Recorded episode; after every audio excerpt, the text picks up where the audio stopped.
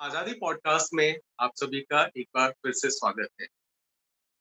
Podcast के इस episode में हमारे साथ जो शख्सियत मौजूद है, उनका नाम है Rohan Joshi. Rohan Joshi centre for civil society से संबद्ध है और इन दिनों वो बोलो इंग्लिश नामक एक प्रोजेक्ट को इंक्यूबेट कर रहे हैं। ये बोलो इंग्लिश प्रोजेक्ट क्या है और इसकी ज़रूरत किसे है और क्यों है?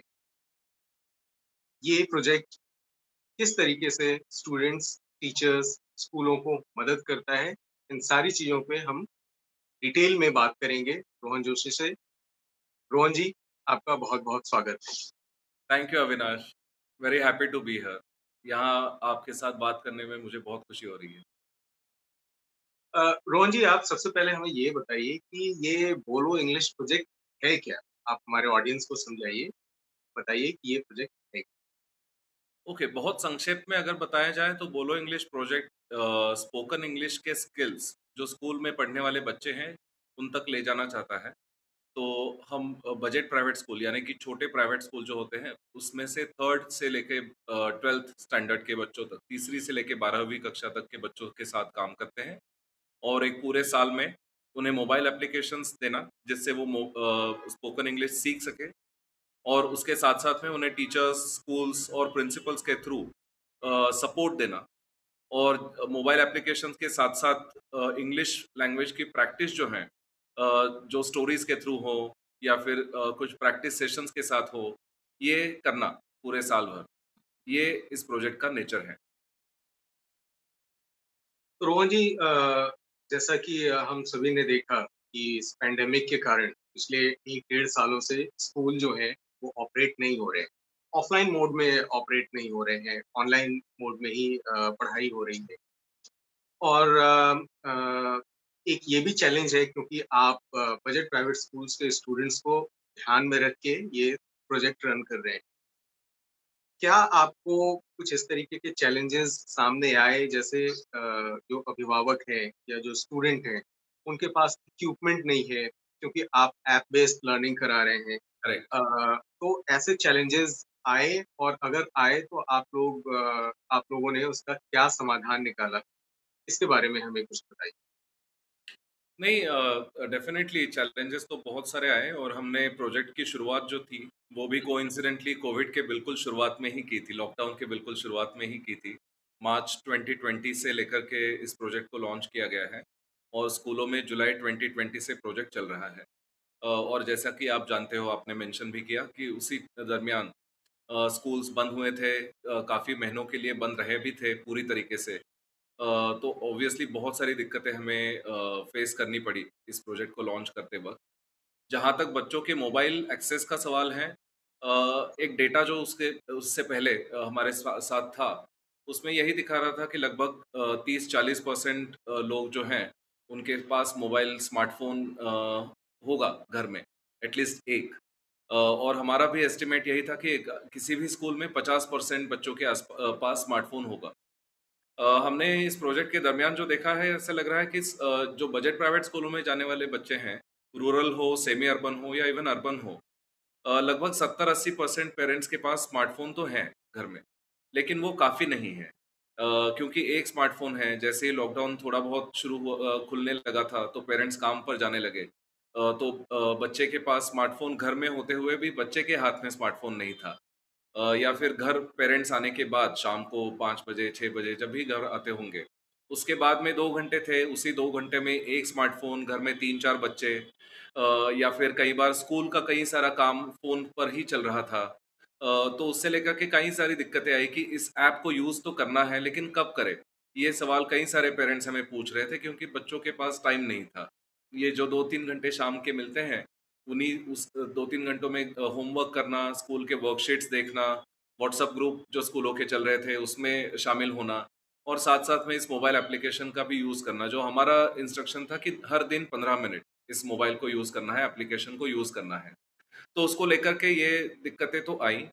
दूसरा ये भी था कि जो 20-30 परसेंट बच्चे थे, जिनके पास स्मार्टफ़ोन नहीं था तो अनफॉर्चुनेटली वो ऐसे बच्चे रहे जिनके, जिन तक ना स्कूल पहुँच सकी, ना हमारे जैसे प्रोजेक्ट पहुँच सके, क्योंकि डिपेंडेंसी बहुत सारी टेक्नोलॉजिकल डिवाइसेस पर थी।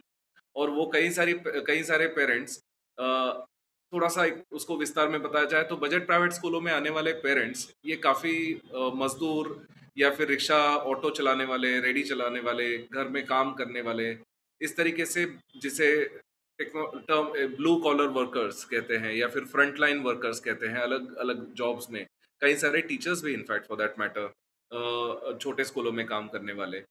तो इनके जॉब्स भी चले गए थे कोरोना के लॉकडाउन के दरमियान। सो उस समय उन्हें कहना कि आप एक स्मार्टफ़ोन में इन्वेस्ट कीजिए, भले सिंपल सा ही स्मार्टफ़ोन हो, वो मुश्किल था। तो वो बच्चे हमें ये कहना चाहिए कि अनफॉर्चुनेटली इसमें से छूट गए हैं, उन तक हम काफ़ी हद तक नहीं पहुँच पाए। लेकिन जहाँ तक उसको सॉल्व करने का सवाल था कई सारे चीज़ें हमने की थी, जैसे कि मोबाइल एप्लीकेशंस जो हम बच्चों को दे रहे हैं, उनको चुनते हुए ही ऐसे चुना था कि वो स्मार्टफ़ोन पे बहुत कम स्पेस कंज़्यूम करे, ताकि बहुत बेसिक स्मार्टफ़ोन भी हो, तो उस पर ये एप्लीकेशन चल पाए।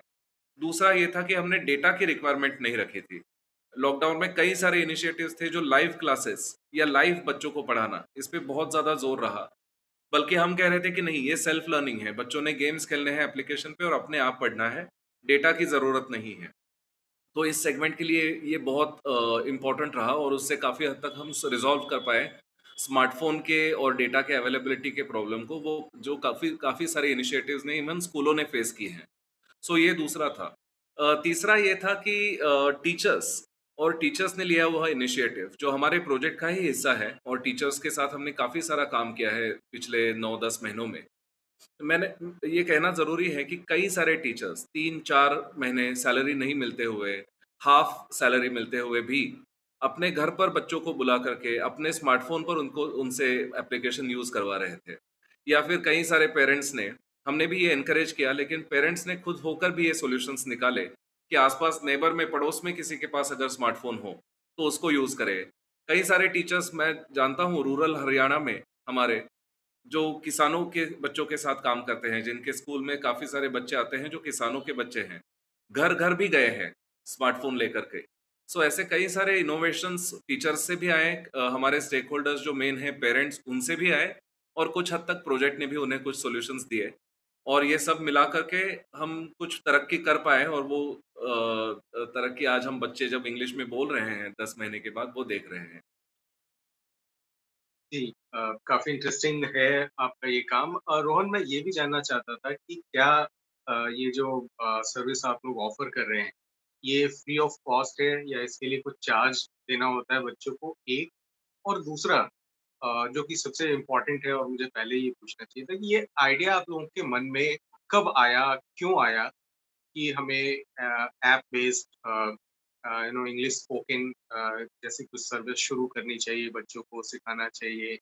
uh, आप इसके बारे में हमें कुछ बताइए। ठीक है, पहले सवाल से शुरुआत करते हैं। सो यस मोबाइल एप्लीकेशंस ये पूरा प्रोजेक्ट जो है फिलैंथ्रोपिक प्रोजेक्ट है, तो बच्चों के लिए अ, पूरी तरीके से बच्चे, स्कूल या टीचर्स, तीनों के लिए क कंप्लीटली फ्री है। अ, दूसरा कि मोबाइल एप्लीकेशन जो हम यूज़ कर रहे हैं, वो इनफैक्ट हम लाइसेंसेस उसके खरीद रहे हैं अ, जो एग्जिस्टिंग प्रोमिनेंट मोबाइल एप्लीकेशन हैं, जो इंडस्ट्री में करंटली लीडिंग मोबाइल एप्लीकेशन है स्पोकन इंग्लिश के लिए, लैंग्वेजेस सीखने के लिए।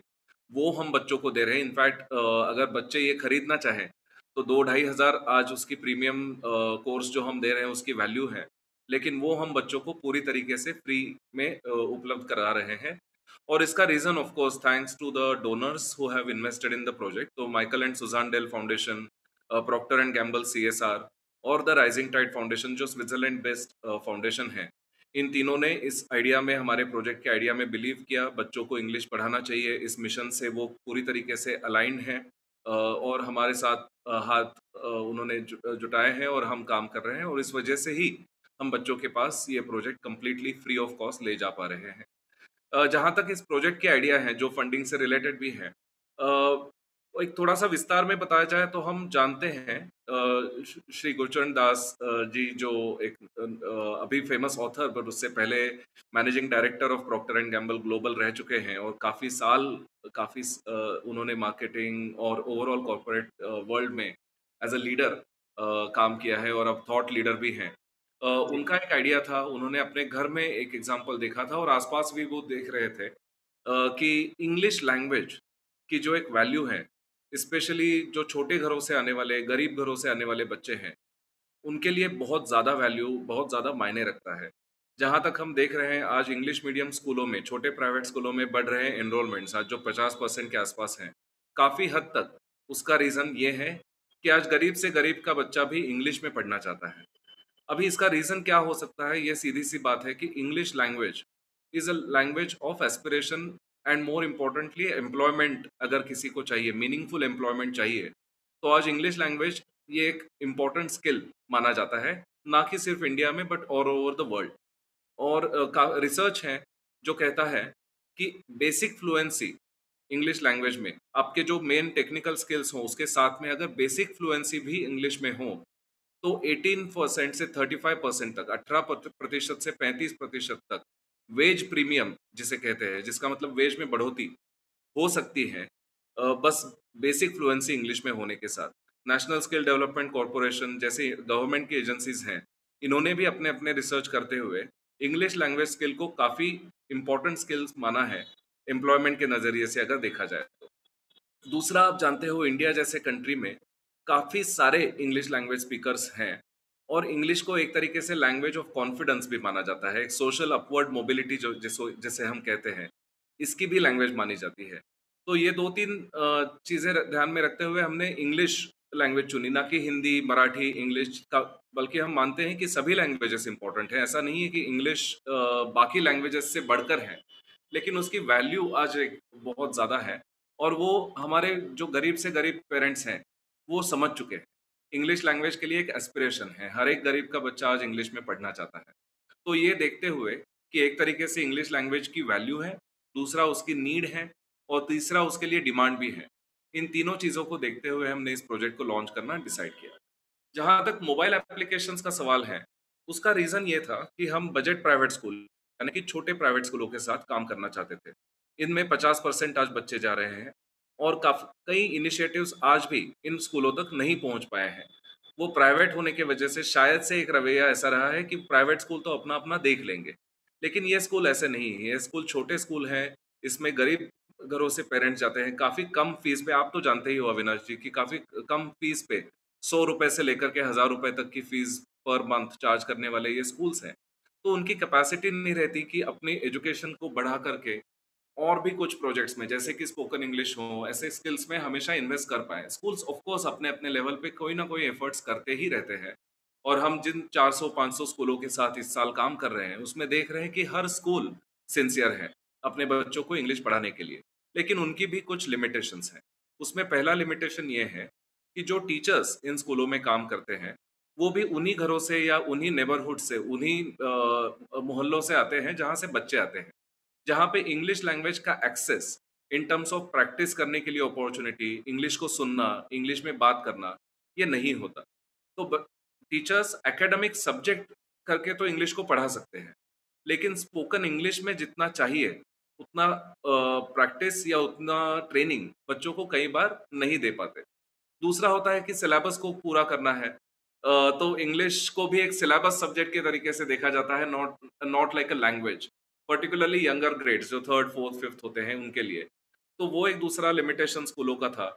और तीसरा ये था कि टीचर्स और बच्चे दोनों को इकट्ठा ही ट्रेन कर, करने की भी एक अपॉर्चुनिटी हमें दिख रही थी इसमें। टीचर्स ने भी जब हमने एक सर्वे किया था अप्रैल 2020 में स्कूलों के साथ सौ से ज़्यादा स्कूलों के साथ प्रिंसिपल्स के साथ टीचर्स के साथ बात की थी तब एक प्रिंसिपल ने, दिल्ली के प्रिंसिपल ने, दिल्ली शहर के प्रिंसिपल ने जो बात कही थी, वो मैं आपसे शेयर करना चाहूँगा। उन्होंने कहा था कि मुझे छः साल मेहनत करने के बाद आज मेरे टीचर्स एटलीस्ट असेंबली में तीस मिनट के लिए इंग्लिश में बच्चों से बात करते हैं। जैसे ही कोई क्लास में जाता है, ना बच्चे इंग्लिश में बात करते हैं, ना टीचर्स इंग्लिश में बात करते हैं। आयरनी तो ये है कि ये सभी इंग्लिश मीडियम स्कूल्स हैं। इसमें कहाँ लिमिटेशंस है कि एक इंग्लिश को लेकर के डर है? इंग्लिश को लेकर के कोई इंग्लिश में बात करता है तो उसका मज़ाक उड़ाया जाता है, या फिर उसकी अपॉर्चुनिटी मिलती ही नहीं है क्लास में इंग्लिश में बात करने अभी फिर मोबाइल एप्लीकेशन इसको किस तरीके से सॉल्व करते हैं? देखिए, कई सारे इनिशिएटिव्स जो हैं, वो टीचर्स पे इन्वेस्ट करते हैं कि टीचर्स की इंग्लिश इंप्रूव करें, फिर टीचर्स जाकर के बच्चों की इंग्लिश इंप्रूव करें।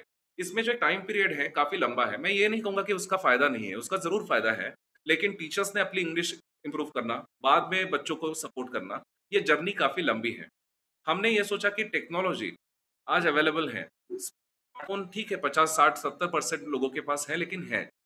और जो उस मोबाइल एप्लीकेशन हैं ग्लोबली ये देखा गया है कि उसमें जो गेमिफिकेशन किया गया है एक्टिविटी बेस्ड लर्निंग किया गया है, उससे काफ़ी फ़ायदा बच्चों को हो सकता है, क्योंकि वो गेम्स खेलते खेलते इंग्लिश लैंग्वेज को इम्प्रूव कर रहे हैं।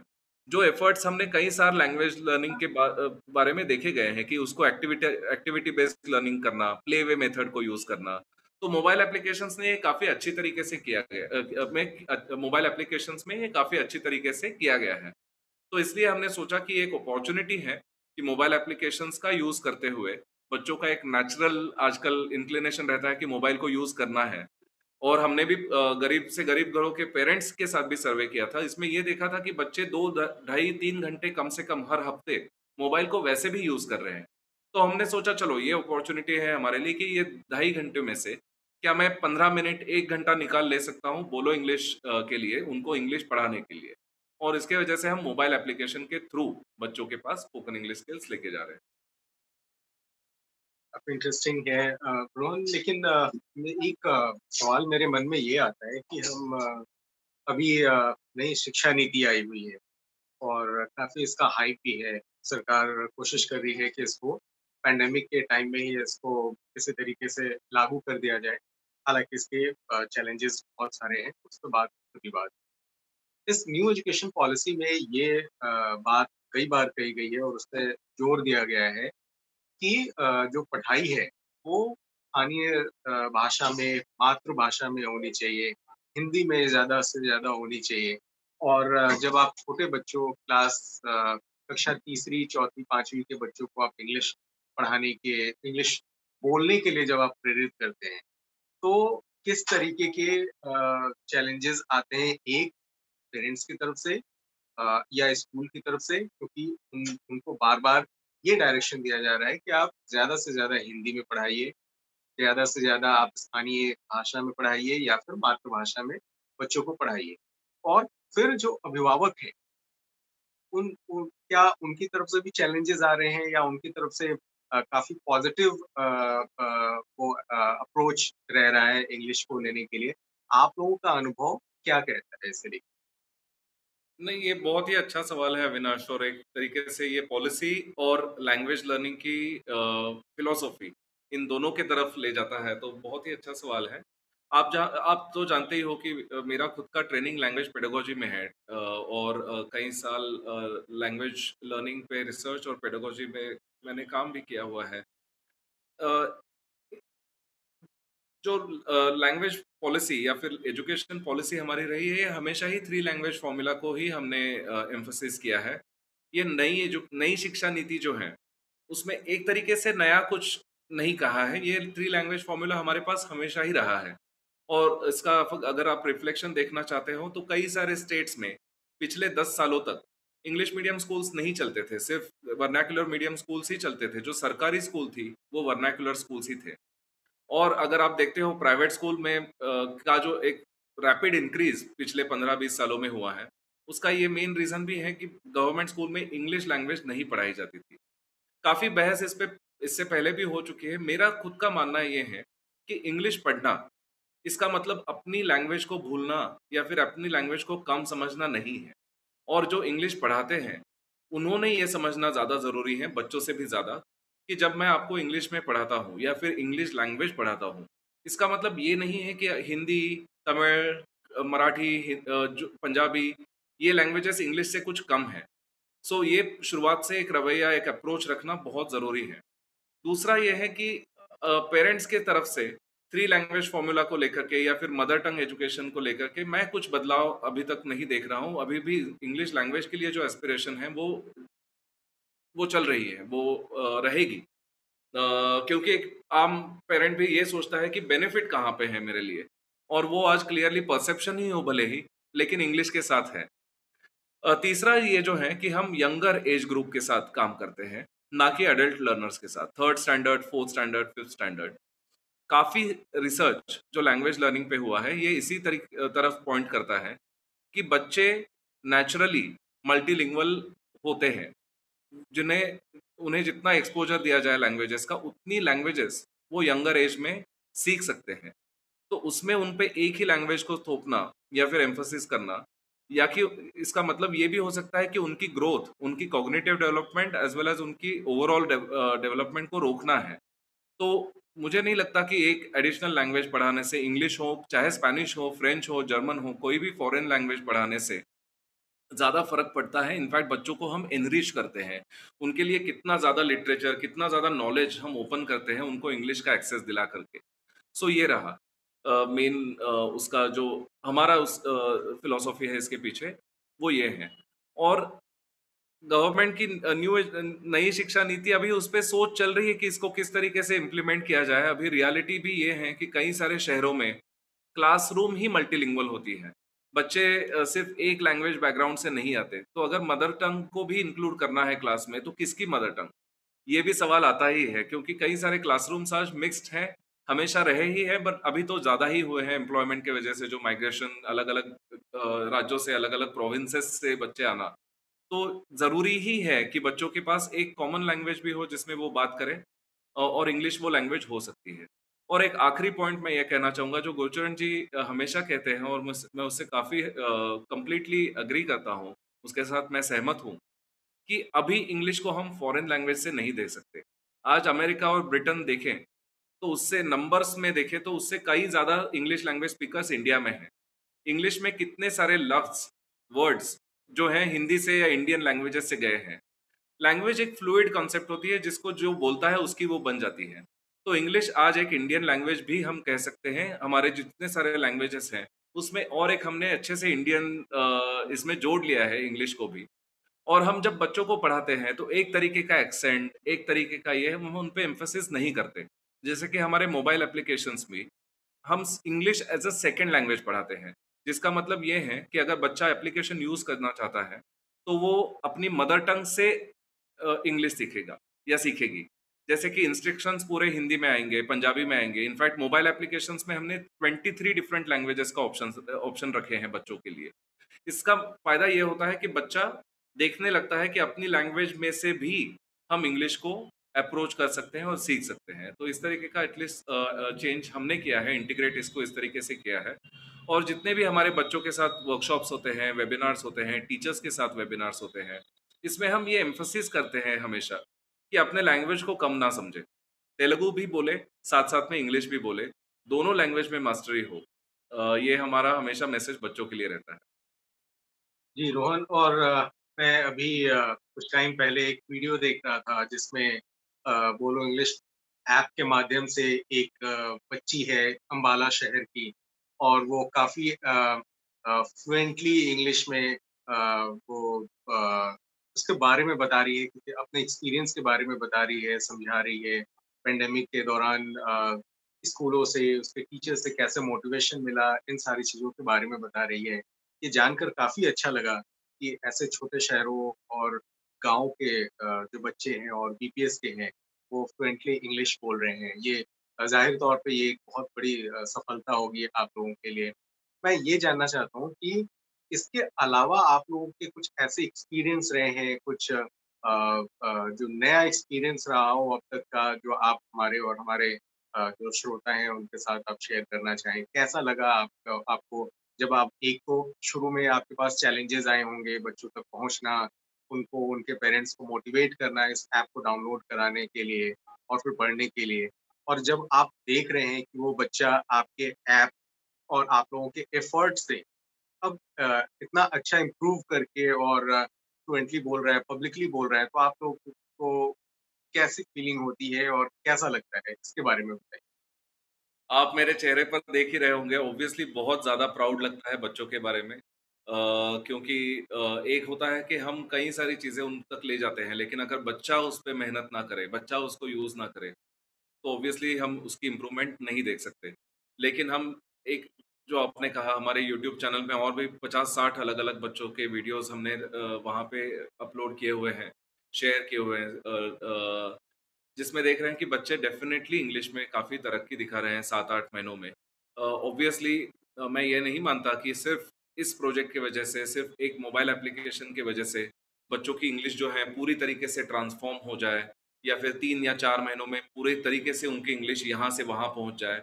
ऐसे नहीं होता। लैंग्वेज एक कंटिन्यूस प्रोसेस रहती है लंबी प्रोसेस रहती है लर्निंग की।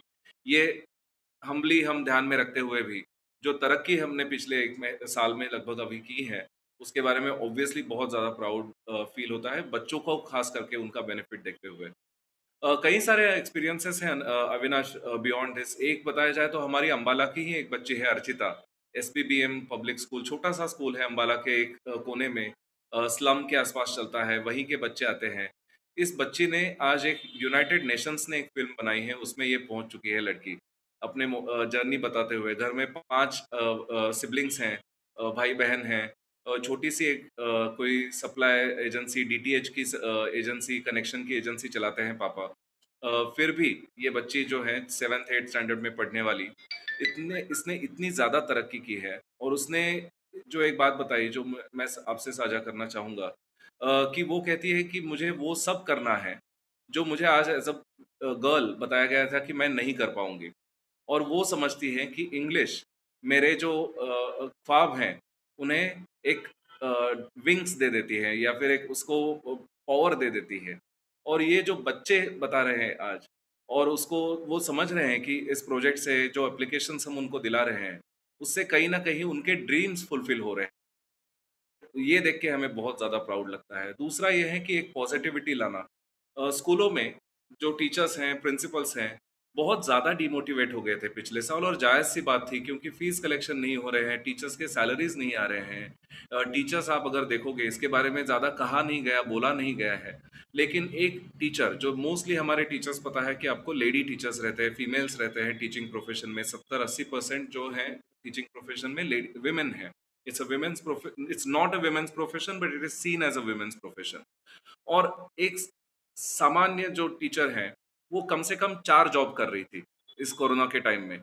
अपने खुद के बच्चों को पढ़ाना, अपना घर चलाना, घर कारोबार चलाना, उसके साथ साथ में दूसरे के बच्चों को पढ़ाना। और चौथी चीज़ ये भी थी कि अपने आप को मोटिवेटेड रखना, अपने आप को टेक्नोलॉजी से वाकिफ कराना। और इस सब, ये जब चल रहा था टीचर्स के साथ इस प्रोजेक्ट से हम एक कुछ पॉजिटिविटी उन टीचर्स के मन में ला पाए। हर टीचर ने आज हमें ये कहा है कि, सर, आपके प्रोजेक्ट में शामिल होकर के मुझे ये लगा कि मेरे रोज के जो एक मेहनत थी, उसमें कहीं ना कहीं एक ब्राइटनेस आ गया है, उसमें कहीं लाइटनेस आ गया है। तो मैं मानता हूँ कि इंग्लिश लैंग्वेज पढ़ाने से शायद से कनेक्टेड ना हो, लेकिन टीचर्स को मोटिवेटेड रखना और पॉजिटिव रखना और उनको कहीं ना कहीं उनको एक ये भरोसा देना कि आप जो काम कर रहे हो, वो किसी भी एक कोविड वॉरियर के से कम नहीं है। और ये हम इस प्रोजेक्ट के थ्रू कर पाए। हम पाँच से छः सौ पाँच सौ छः सौ टीचर्स के साथ हमने इस साल काम किया है। हमारे साथ जुड़े हुए हैं टीचर्स। उनके छोटे छोटे व्हाट्सएप ग्रुप्स चलते हैं। उसमें कई सारे रिसोर्सेस उन, हम ले जाते हैं, ले लेकर ले के जाते हैं उन तक। कई सारी छोटी छोटी अपॉर्चुनिटीज़ उनको हम पेश करते हैं। ट्रेनिंग अपॉर्चुनिटीज़ देते हैं टीचर्स को।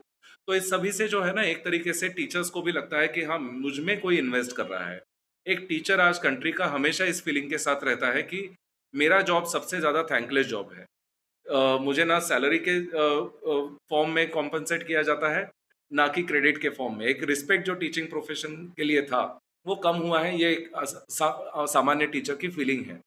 इस जैसे प्रोजेक्ट में हम टीचर पे भरोसा दिलाते हैं टीचर्स पे भरोसा रखते हैं।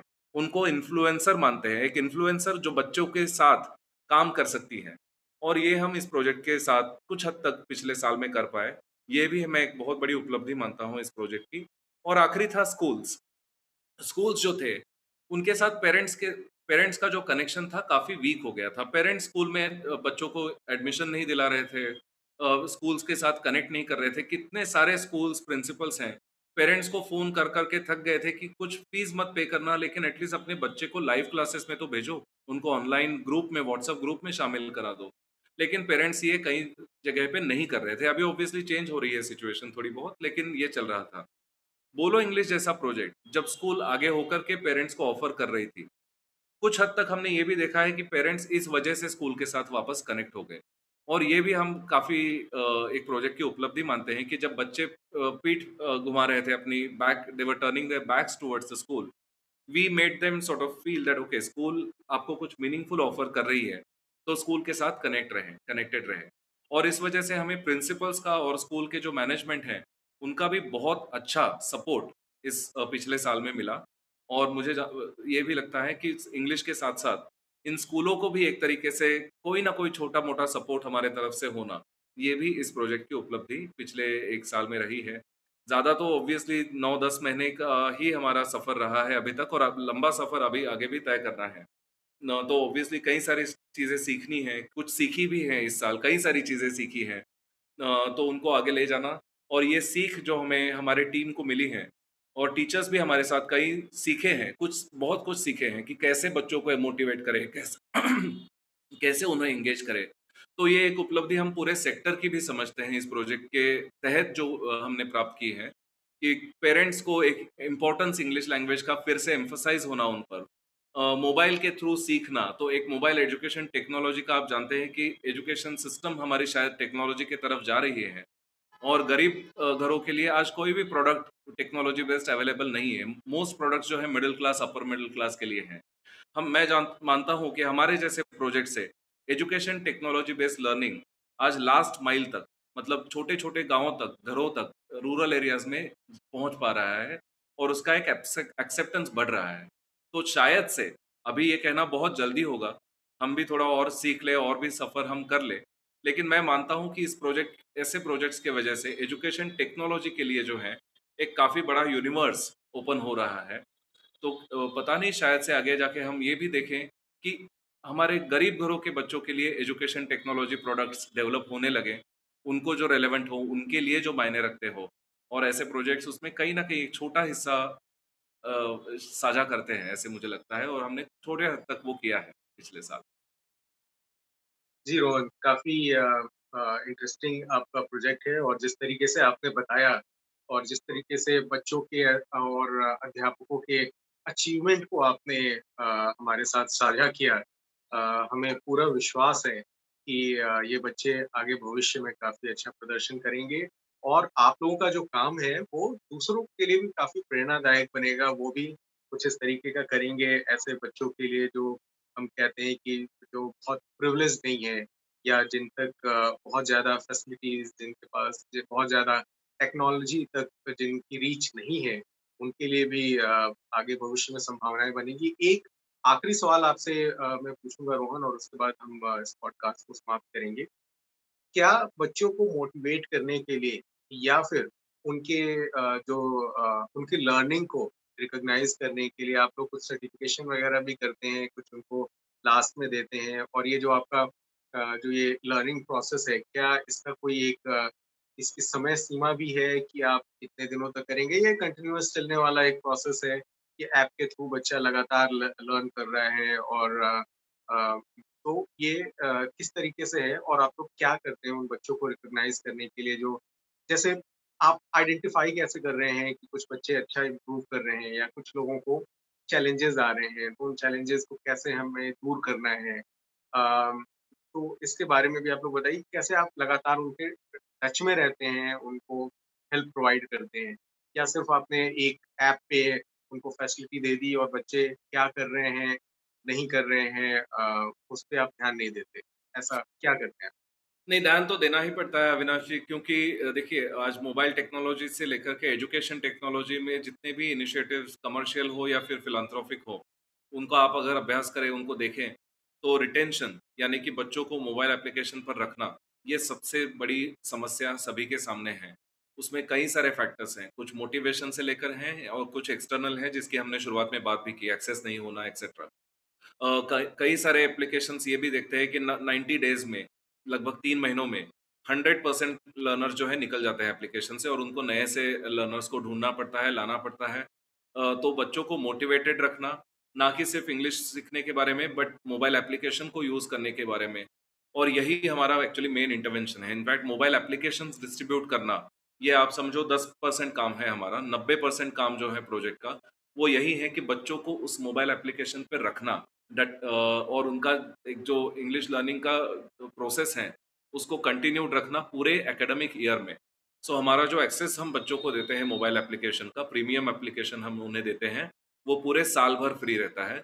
उसके साथ में ऐसा नहीं है कि उसके बाद में उन्हें कुछ पे करना है फ्री ही एक्सेस है लेकिन एक जो जर्नी होती है लैंग्वेज लर्निंग की वो एक साल में लगभग पूरी हो जाती है। तो उनके पास एक साल का आ, समय रहता है। जहाँ तक रिकग्निशन रिवॉर्ड्स ये का सवाल है। ऑफ़ कोर्स वो एक मेथड है क्योंकि जिसे हम कहते हैं इंटेंट से एक्शन में गैप होना, कि मैं जानता हूँ ये मेरे लिए अच्छा है, लेकिन उस पर सही पे, सही में काम करना, ये बच्चे या एडल्ट कई कई बार नहीं हो पाता। और वो इंटेंट टू एक्शन गैप को फिल करना कम करना, यही हमारे जैसे प्रोजेक्ट का काम है। और उसमें बच्चों को छोटे छोटे रिवॉर्ड्स जैसे कि हमने कई बार अमेजोन के वाउचर्स उनको दिए हैं, जब वो अपनी कुछ प्रोग्रेस दिखाते हैं। या फिर दूसरा ये होता है कि उनको रिकग्निशन देना। कई सारे बच्चे हमारे पास अपने वीडियोस रिकॉर्ड करके भेजते हैं कि मैं इंग्लिश में बात कर रहा हूँ, अपनी इंट्रोडक्शन दे रहा हूँ। तो उसको सोशल मीडिया पे रिकग्निशन देना। उसका एक बहुत ज़्यादा ये कम्युनिटी में रिकग्निशन देना। कम्युनिटी इन द सेंस बच्चों के हम कई सारे 200-300 से ज़्यादा व्हाट्सएप ग्रुप्स हम आज चला रहे हैं। तो उन ग्रुप्स में उन बच्चों को रिकग्नाइज करना, उनको मोटिवेटेड रखना। टीचर्स के थ्रू भी और प्रोजेक्ट के थ्रू भी। ये हमारा काम चलता है। और तीसरा ये है कि इंसेंटिव्स बच्चों के लिए, जैसे कि मोबाइल एप्लीकेशन में ही एक असेसमेंट होती है बच्चों की, कितनी प्रोग्रेस उन्होंने की है, ये देखने के लिए। वो असेसमेंट कंप्लीट होने पर हम बच्चों को मेरिट सर्टिफिकेट देते हैं, उनको कोर्स कंप्लीशन सर्टिफिकेट देते हैं, उसका फिर से रिकग्निशन स्कूल लेवल पर क्लास लेवल पर, और फिर पूरे प्रोजेक्ट के लेवल पर मतलब नेशनल रिकग्निशन जो है वो हम बच्चों को देते रहते हैं। बच्चों को ही क्यों? टीचर्स को और पेरेंट्स को भी हम ये रिकग्निशन और इंसेंटिव्स देते हैं। और मैं मानता हूँ कि ये बहुत इंपॉर्टेंट है। किसी भी लर्नर के लिए कि कुछ तरक्की दिखाओ, उसे कोई अगर अप्रिशिएट करे तो जो अपना हौसला होता है वो बढ़ जाता है। और वो हौसला बढ़ाना और जो आज तक मोटिवेट नहीं हो पाया है, उसको एक इनक्रेज करना कि आप अगर आगे आते हो, आप अगर मोबाइल एप्लीकेशन को यूज़ करते हो तो आपके लिए भी ये रिवॉर्ड्स इंसेंटिव्स रिकग्निशन अवेलेबल हैं। और उससे अगर हो सके तो देखें तो जो अनमोटिवेटेड हैं, किसी ना किसी वजह से उनको मोटिवेट करना। तो ये हम कंसिस्टेंटली करते रहते हैं इस प्रोजेक्ट में। इनफैक्ट हर पंद्रह बीस दिनों के बाद हम कोई ना कोई एक चैलेंज बच्चों के लिए अनाउंस करते हैं। कभी उनको कहते हैं कि स्टोरीज आप बताएँ और वीडियोस रिकॉर्ड करके भेजें। सबसे बढ़िया जो स्टोरी का वीडियो होगा, उसको हम यूट्यूब पर पब्लिश कर देंगे। तो इन छोटी छोटी चीज़ों से और कई बार तो होता है कि तीसरी, चौथी के बच्चे होते हैं उनके लिए इंसेंटिव क्या ही होता है कि बस उनको ग्रुप में कह दे well done Avinash excellent work keep it up star दे दिया कभी उनको कभी उनको स्माइली भेज दिया तो एक गुड मॉर्निंग कह दिया और गुड वर्क कह दिया। तो छोटे छोटे वर्ड्स से भी जो एक एनकरेजमेंट होती है, उसको जो ओल्ड स्कूल एनकरेजमेंट है, उसको हम भी, उसको भी हम नहीं भूल सकते। लेकिन ये भी बताना होगा अविनाश की कई सारी पेरेंट्स और टीचर्स हम मानते हैं कि उनको तो ये नेचुरली पता ही होगा कि बच्चों को मोटिवेट करना है, लेकिन ये नहीं होता।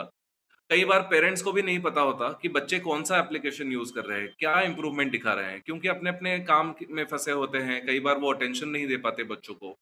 तो हम इनफैक्ट पेरेंट्स और टीचर्स को भी सिखाते हैं कि जब बच्चा छोटी भी प्रोग्रेस करे तो उन्हें इनकरेज करना है, उनको मोटिवेट करना है। कभी वर्ड से इनकरेज करना है, कभी घर में कुछ मीठा बना दिया और बच्चों को इनकरेज कर दिया। तो एक अप्रिसिएशन का जो कल्चर है, वो कई बार टीचर्स और पेरेंट्स में भी इतना नेचुरली नहीं रहता और वो हम इस प्रोजेक्ट के थ्रू लाना चाहते हैं और लाते भी हैं और उसी के वजह से हम बच्चों का प्रोग्रेस देख पाते हैं, बच्चे डटे रहते हैं मोबाइल एप्लीकेशन पर। इनफैक्ट स्टैटिस्टिकली भी मैं बताना चाहूँगा कि कई सारे एप्लीकेशन जैसे मैंने कहा, तीन महीने में हंड्रेड परसेंट यूज़र्स जो उनके हैं निकल जाते हैं। और आज हमने आठ महीने प्रोजेक्ट को इम्प्लीमेंट करने के बाद भी हमारे पैंसठ परसेंट बच्चे आज भी मोबाइल एप्लीकेशन उनके फ़ोन पर इंस्टॉल्ड है और आज भी उसको यूज़ कर रहे हैं। और ये कहीं ना कहीं जो हम मोटिवेशन इंसेंटिव्स और रिवॉर्ड्स बच्चों को दे रहे हैं, उसी का आउटकम है, ये मैं मानता हूँ। रोहन तो हमने आपसे बहुत सारे प्रश्न किए और आपने उनका विस्तार से जवाब दिया। मुझे उम्मीद है कि हमारे जो श्रोता और हमारे जो दर्शक इस पॉडकास्ट को सुन रहे हैं या फिर वीडियो को देख रहे हैं उन्हें भी काफ़ी अच्छा लगा होगा और आपके जो जो स्टूडेंट्स हैं, जो इस ऐप के थ्रू इस सेवा को ले रहे हैं हम उनके भविष्य के लिए भी शुभकामनाएँ प्रेषित करते हैं और आप लोगों के लिए और आपकी टीम जो इतना अच्छा काम कर रही है, आप लोगों के लिए भी हमारी तहे दिल से शुभकामनाएँ। हम एक बार फिर आपसे मिलेंगे और इस प्रोजेक्ट के बारे में और अधिक जानकारी देने की कोशिश करेंगे और तब तक हम ये भी जानने की कोशिश करेंगे कि बच्चों ने और क्या बेहतर किया, जो आज उन्होंने अचीव किया है, उसमें और क्या ऐड किया, ये सब बातें हम आपसे जानेंगे। तब तक के लिए रोहन आपका बहुत-बहुत शुक्रिया। Thank you so much Avinash. हम आपने यहाँ बुलाया और इस प्रोजेक्ट के बारे में इतने अच्छे सवाल पूछे, अलग-अलग एस्पेक्ट को लेकर के प्रोजेक्ट के और उससे मेरी बात आपने सुन ली। So thank you so much और अ, हमारे पेरेंट्स, टीचर्स और बच्चे भी बहुत खुश होंगे अ, ये सुन कर के कि उनकी बात हो रही है आज आज़ादी जैसे चैनल पर और कितने सारे लोग सुन रहे हैं। अ, तो ये हमें प्लेटफ़ॉर्म उपलब्ध करना कराने के लिए भी आपके बहुत, बहुत धन्यवाद।